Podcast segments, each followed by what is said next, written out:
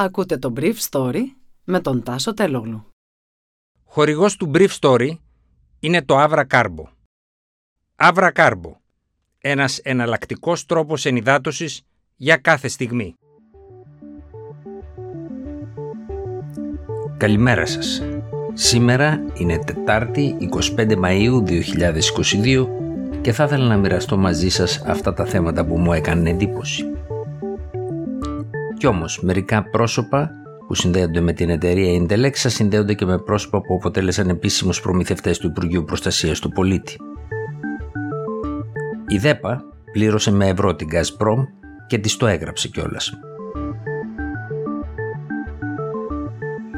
Κατά τον κυβερνητικό εκπρόσωπο Γιάννη Οικονόμου, το ελληνικό δημόσιο ούτε μία σχέση έχει με την εταιρεία που κατασκευάζει το λογισμικό Predator, την Intelexa. Χθες μάθαμε ωστόσο ότι στην εισαγγελική παραγγελία για την έρευνα της χρήσης του spyware στην Ελλάδα, του παράνομου λογισμικού, δεν περιλαμβάνεται η εισαγγελική εντολή για έλεγχο στην σχετική εταιρεία 43 μέρες μετά το πρώτο δημοσίευμα του Inside Story.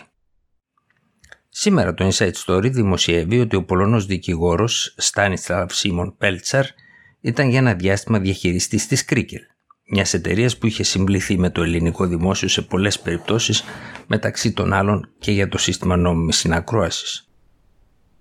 Το όνομα του Πέλτσαρ το είχαμε συναντήσει πιο πριν μεταξύ άλλων εταιριών, όπως για παράδειγμα στη Baywest Business Ελλάς, που ιδρύθηκε το Μάρτιο του 2016 με σκοπό να λειτουργήσει ως εταιρεία διαχείρισης και μεταβίβασης απαιτήσεων από μη εξυπηρετούμενα δάνεια.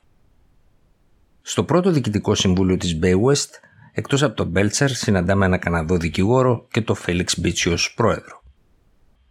Ο Φέλιξ Μπίτσιος είναι άτομο που έχει σχετιστεί με την Intelex ΑΕ και άλλες ελληνικές εταιρείες του πρώην αξιωματικού του Ισραηλινού στρατού Ταλ Ντίλιαν που διαθέτει το λογισμικό κατασκοπίας Predator.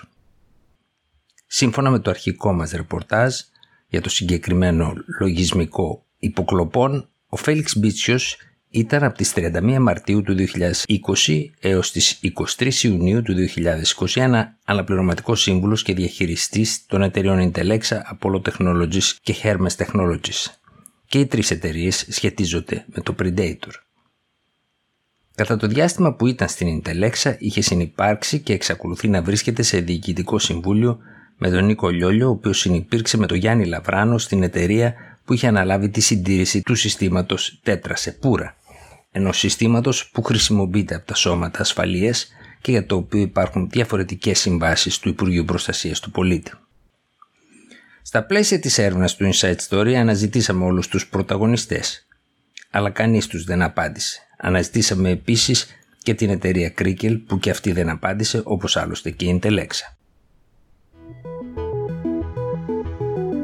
Σύμφωνα με πληροφορίες μου, η ΔΕΠΑ πλήρωσε την Gazprom με ευρώ παρά το γεγονός ότι οι ρωσικές αρχές ισχυρίστηκαν χθες με ανακοίνωσή τους ότι η πληρωμή έγινε με ρούβλια για τις παραδόσεις του φυσικού αερίου που είχαν προηγηθεί τον Απρίλιο. Μάλιστα, η δημόσια επιχείρηση φυσικού αερίου έστειλε επιστολή στη ρωσική εταιρεία με την οποία υπογράμμιζε ότι η πληρωμή αυτή, δηλαδή σε ευρώ, είναι σύμφωνη με το πνεύμα και το γράμμα των ευρωπαϊκών αποφάσεων. Από την αντίδραση των ρωσικών αρχών φαίνεται ότι η ρωσική πλευρά έμεινε σύμφωνη με την εξέλιξη αυτή. Ωστόσο, οι Ρώσοι επέμεναν στο πρακτορείο Ρία Νόβοστη ότι οι ελληνικές εταιρείες Δέπαμ, Τιλνέο και Κοπελούζος πλήρωσαν σε ρούβλια, κάτι που φαίνεται ότι δεν ανταποκρίνεται στην πραγματικότητα. Χθες η τιμή του φυσικού αερίου ανέβηκε στα 87 δολάρια και το spread του έκλεισε με την τιμή του υγροποιημένου φυσικού αερίου. Παράλληλα, οι ρουσικές παραδόσεις transit μέσω της Ουκρανίας έφτασαν τα 46 εκατομμύρια κυβικά μέτρα την Τρίτη. Οι Ρώσοι φαίνεται ότι δεν χρησιμοποιούν πλέον το κέντρο διανομής Σοχράνοφκα εξαιτίας των συγκρούσεων στο Ντομπάς και προτιμούν να χρησιμοποιούν το σταθμό της Σούτσα, ο οποίος μέχρι την περασμένη εβδομάδα λεγόταν τουλάχιστον από τους ίδιους ότι δεν μπορεί να τραβήξει τέτοιες μεγάλες ποσότητες. Προχθές οι Ρώσοι στείλανε μέσω του συγκεκριμένου σταθμού 43 εκατομμύρια κυβικά μέτρα, ενώ χθες κατάφεραν να αυξήσουν τις ποσότητες κατά 7,1%. Η Ευρώπη είχε τις μεγαλύτερες ανάγκες της σε ρωσικό φυσικό αέριο την πρώτη εβδομάδα του Μαρτίου, οπότε και οι παραδόσεις των Ρώσων έφτασαν τα 109,6 εκατομμύρια κυβικά μέτρα. ήταν το Brief Story για σήμερα, Τετάρτη, 25 Μαΐου 2022.